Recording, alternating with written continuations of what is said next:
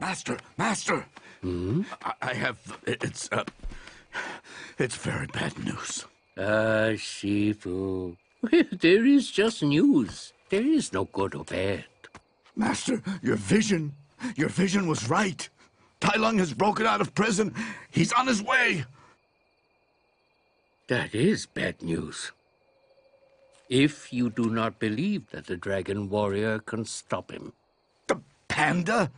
Master, that panda is not the dragon warrior. He wasn't even meant to be here. It was an accident. There are no accidents. Yes, I know. You've said that already. Twice. Well, that was no accident either. Thrice. My old friend, the panda will never fulfill his destiny, nor you yours, until you let go of the illusion of control. Illusion? Yes. Look at this tree, Shifu. I cannot make it blossom when it suits me, nor make it bear fruit before its time.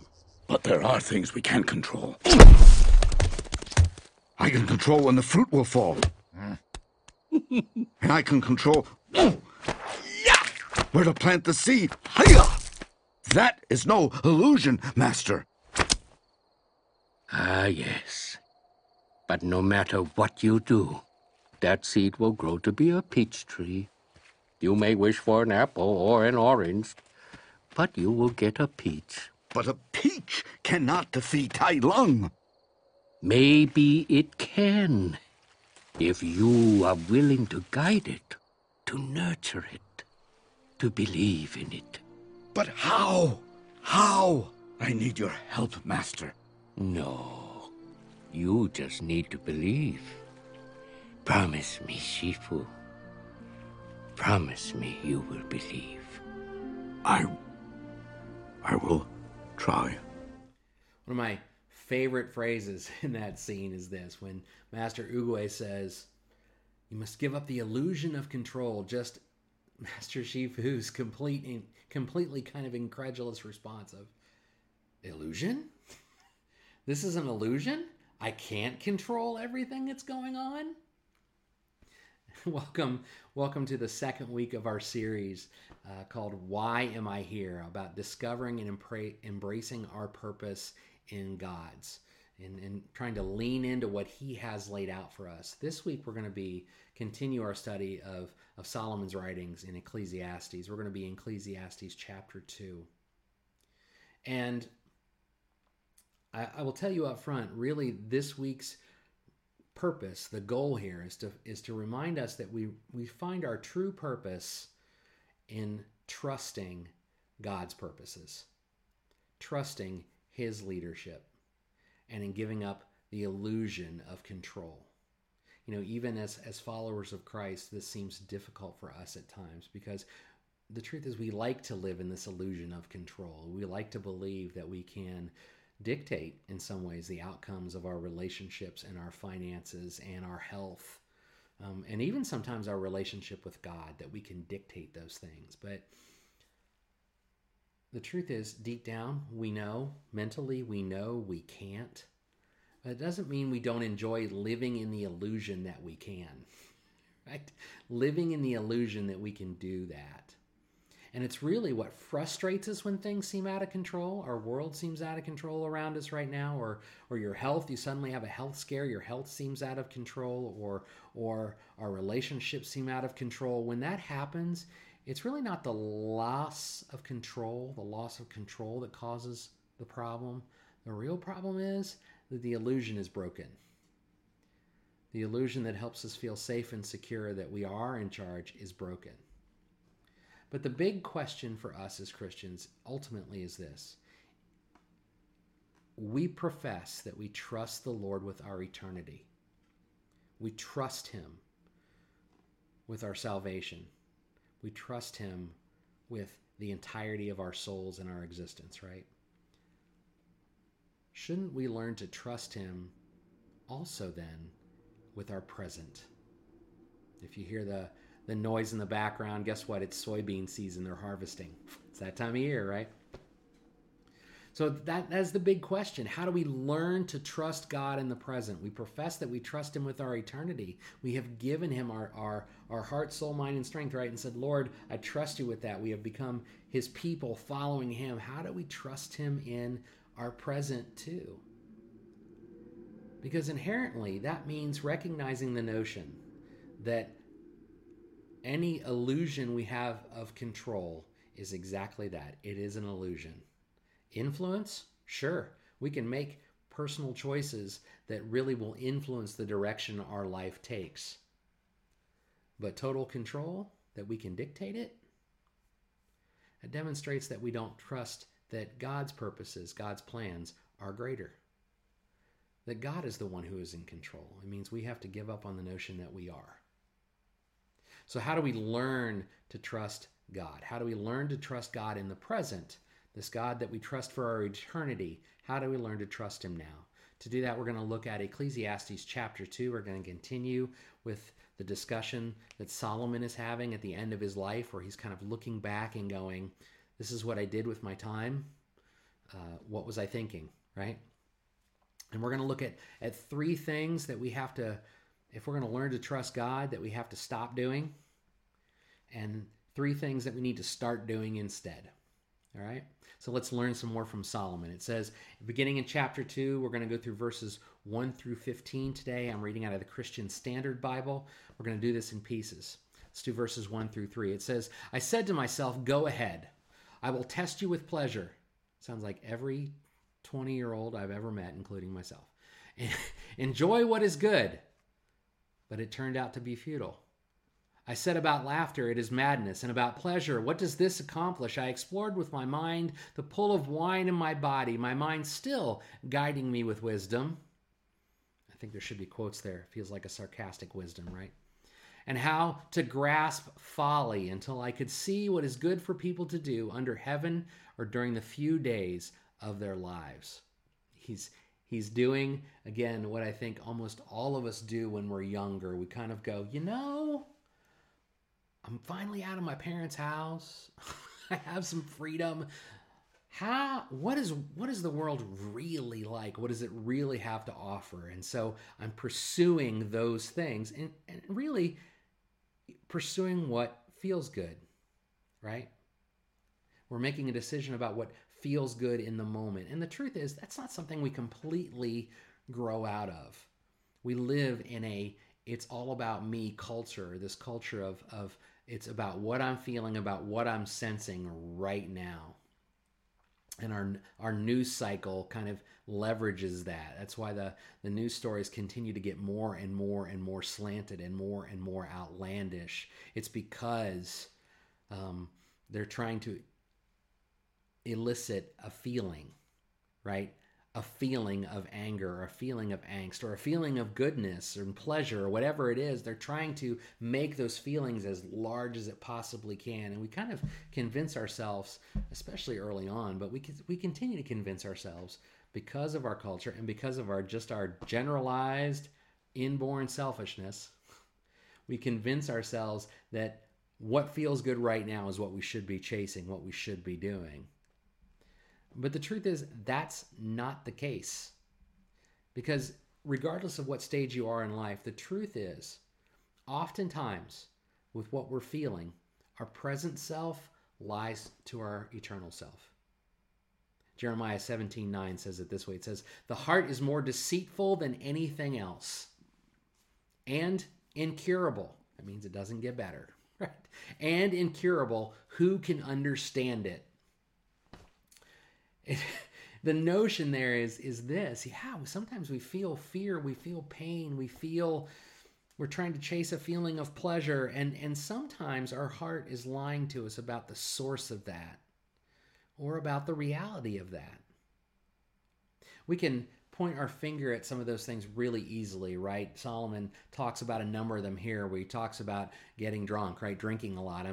I'm exploring the pull of my mind of wine on my body, right? I'm trying to understand why wine is attracting me and what that means, why I'm chasing that. We can say to people, that's crazy. Don't do that. Have you lost your mind? you're going to destroy yourself. You're going to destroy your health. You're going to destroy your soul. You're going to mess yourself up.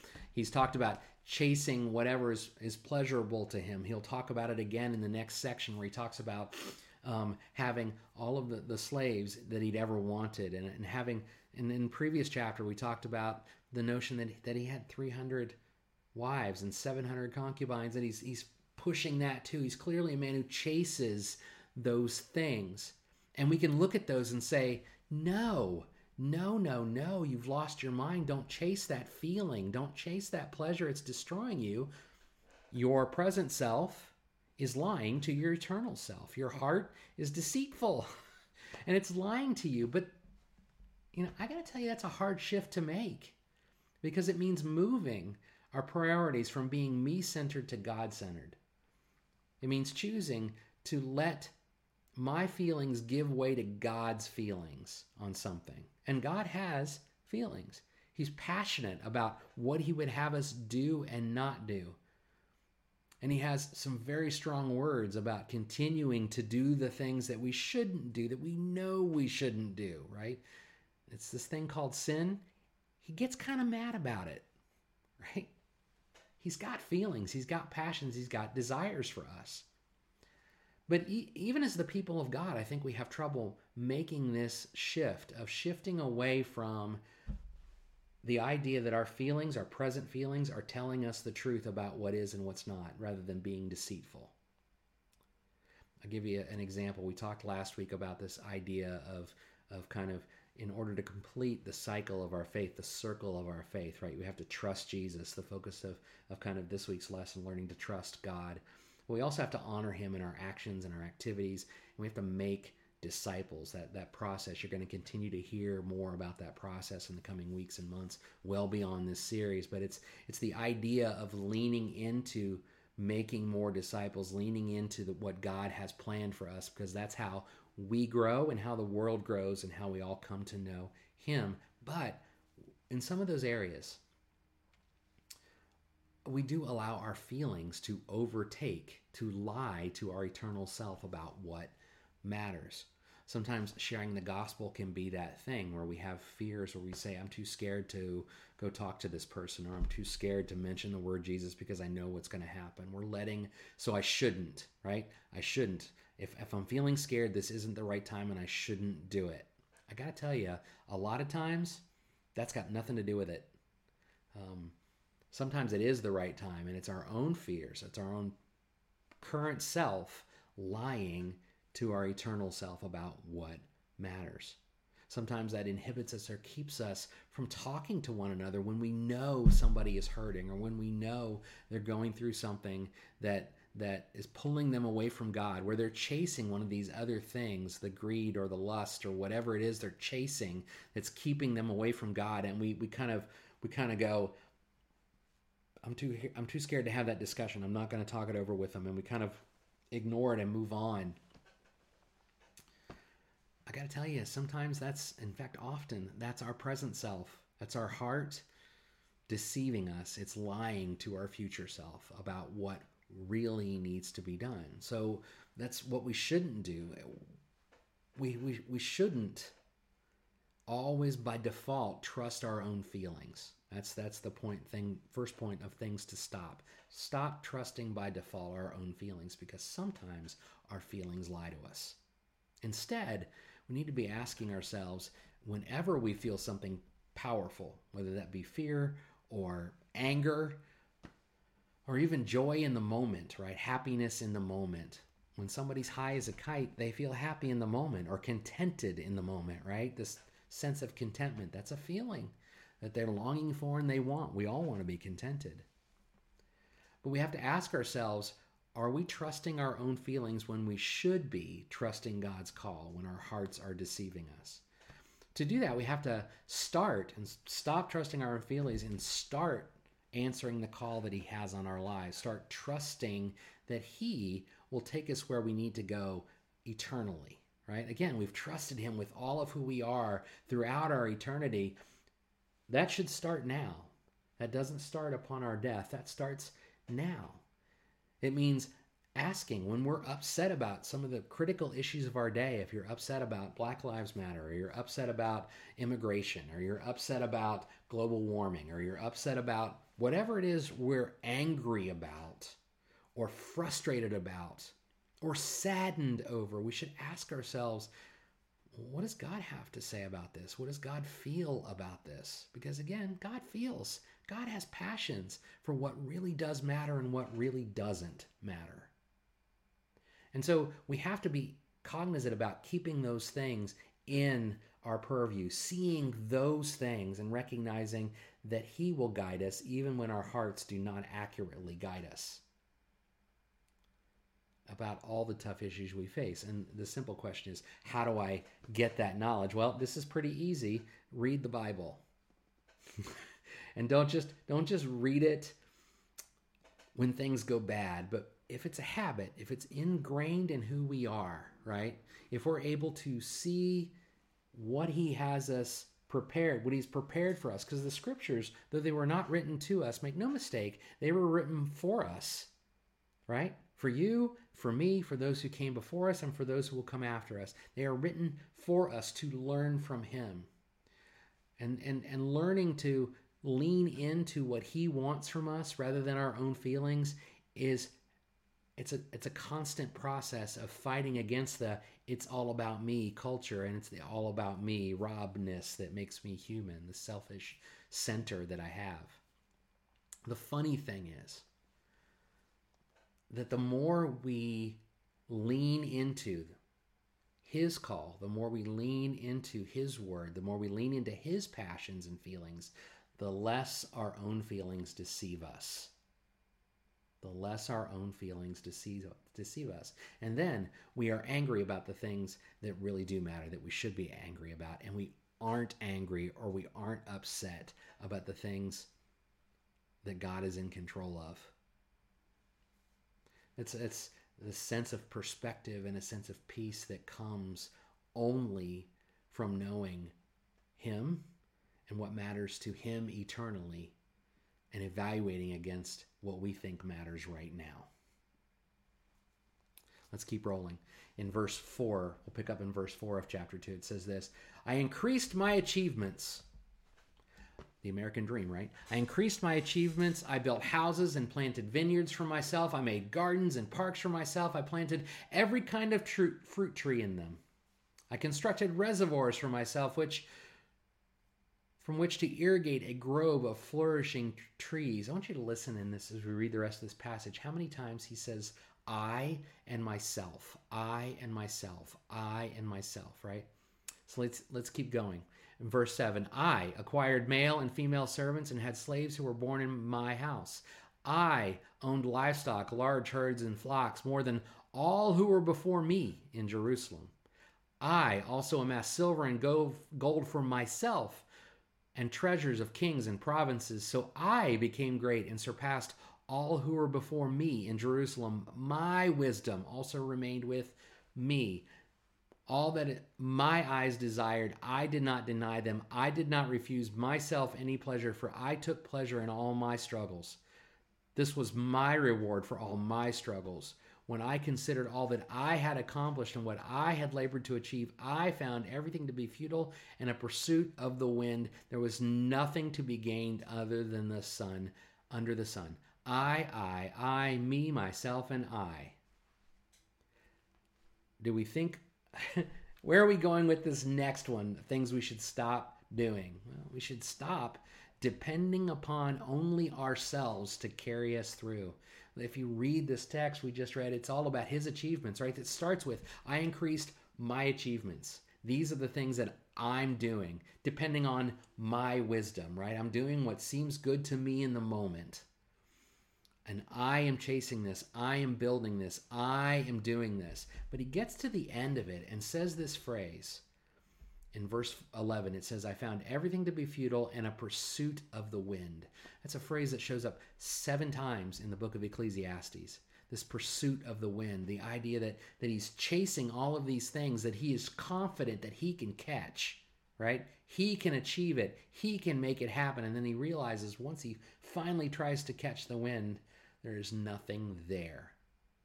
It's of little to no value. And he's depending upon himself, his own achievements, to get him to where he wants to go.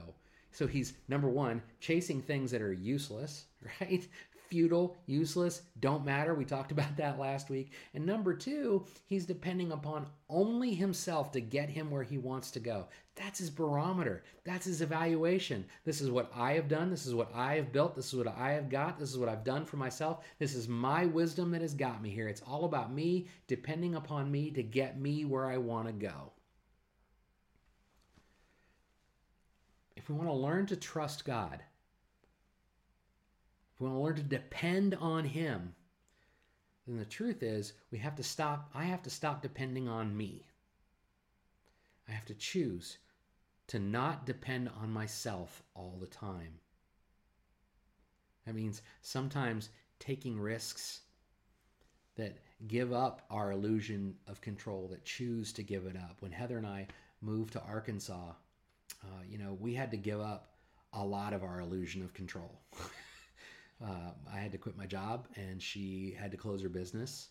We had to sell our first home that we had bought together, the home that we were remodeling and building out together, and that our kids were growing up in, that we felt comfortable in and confident in. We had to walk away from a little bit of some of our closest relationships because God had a different call on our lives. And that was really hard because you're asking me to give up comfort and security and consistency and all of these things that make my heart feel warm and fuzzy inside that I loved so much in order to go where he wants me to go.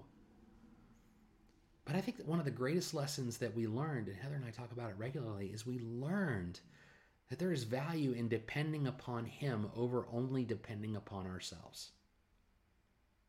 Because the truth is, he carried us financially.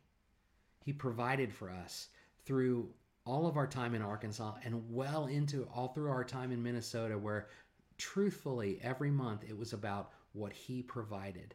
It had nothing to do with what I could earn. When I was in seminary in Arkansas, and I worked part-time, like 10 hours a week at a church, because that's all I was allowed to work. I was not allowed to work according to the university standards. The expectations were I would not have a full-time job. And so money was really utterly and completely out of my hands. I could not do it. And Heather felt led that she needed to stay home with the kids and manage our household. And so she didn't work either. She believed that God was convicting her to do that. And so what did that mean? Well, that means that our income, personal earned income, what I could depend on from myself, what I could, according to Solomon, what I could achieve, what I could build was about this big. But what God could provide was so much more. And he carried us financially for 7 or 8 years through the graciousness of his people, through lining things up and making things happen, through relationships that we had. He made it work. And I don't know that I would have had an opportunity to learn to trust, to depend on him, if I hadn't been in some ways kind of just had to accept the notion that I couldn't depend always on myself to get me where I needed to go. It's an understanding that we've given up that illusion of control, that when we learn just how faithful our God is, we learn who he is and what he's about. Jesus set this as an example for us in Luke chapter 22.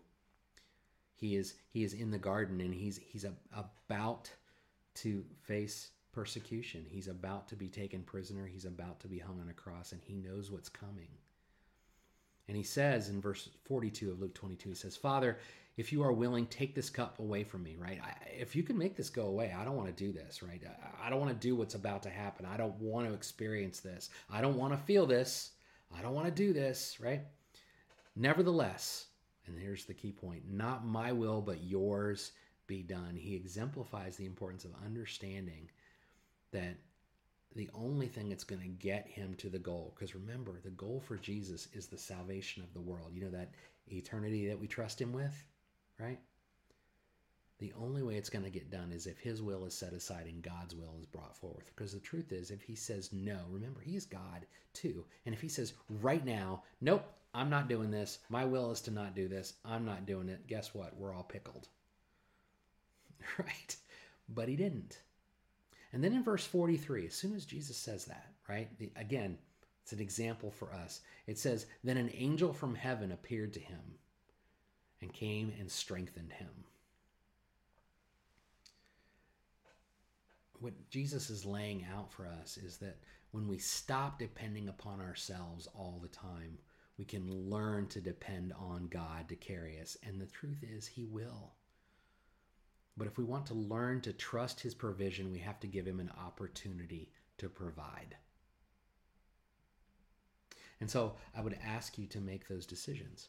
I continue to have to make those decisions in my life. We're dealing with that right now as we've you know, many of you have seen on Facebook, one of our cats has gone missing, and it's hitting our family pretty hard.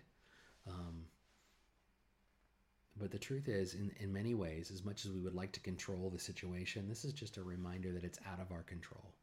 And the truth is, we have to depend on God to carry us. And every time we've had to depend on God to carry us, he has come through big and brought us out the other side with a grander understanding of who he is, and sometimes even just in a better place. Let's keep going. Ecclesiastes 2, this is 12 through 15. This is our last point for the day. It says, then I turned to consider wisdom, madness, and folly, for what will the king's successor be like? He will do what has already been done. That's funny. That's funny. All the things I'm telling you, all the things I'm experiencing, all the mistakes I've made, guess what's going to happen after I die?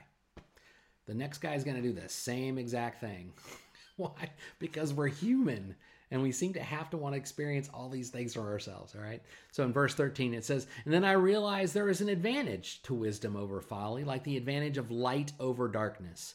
The wise person has eyes in his head, but the fool walks in darkness. Yet I also knew that one fate comes to them both. And so I said to myself, what happens to the fool also happens to me. Why then have I been overly wise? And I said to myself that this is also futile. The final lesson is this, is that if we want to learn to trust God, then we have to learn that our wisdom isn't true wisdom. We talked about the heart at the beginning, right? Remodeling our heart and remembering that chasing a feeling right here, right now is my present self lying to my future self. We talked about not being able to depend upon my physical self, my own efforts to get where God wants me to go and to achieve what God wants us all to achieve in him, right? To trust that he is carrying us to a grander purpose. And that we must set aside those things in order for him to demonstrate his faithfulness, in order for him to provide. We have to trust that his provision will carry even when we cannot. We have to give him opportunities to do that. But what it all comes down to is a choice. It all comes down to the choice to be the wise person who has eyes in his head, who is seeing that God is in control, that God is worthy of trust, that God is shining a light unto our path, right? My words are a lamp unto my feet and a light unto my path. It's trusting that he has lit that path and he is taking us where we need to go. And it's to do it now, not just in our eternity, but in our present, right? Remember, we started this with the big question. The big question is, if we trust him with our eternity, shouldn't we learn to trust him in our now? Solomon got to the end of his life and looked back and thought, I've learned nothing.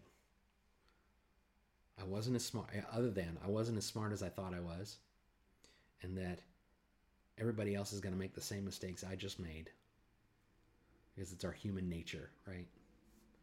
And I wandered around in darkness all of this time when the light was available, when it was ready. And essentially, Solomon believes much of his life is a waste. And for us as Christians, we have to make the choice to say that our eternity with the Lord that we trust him with begins now.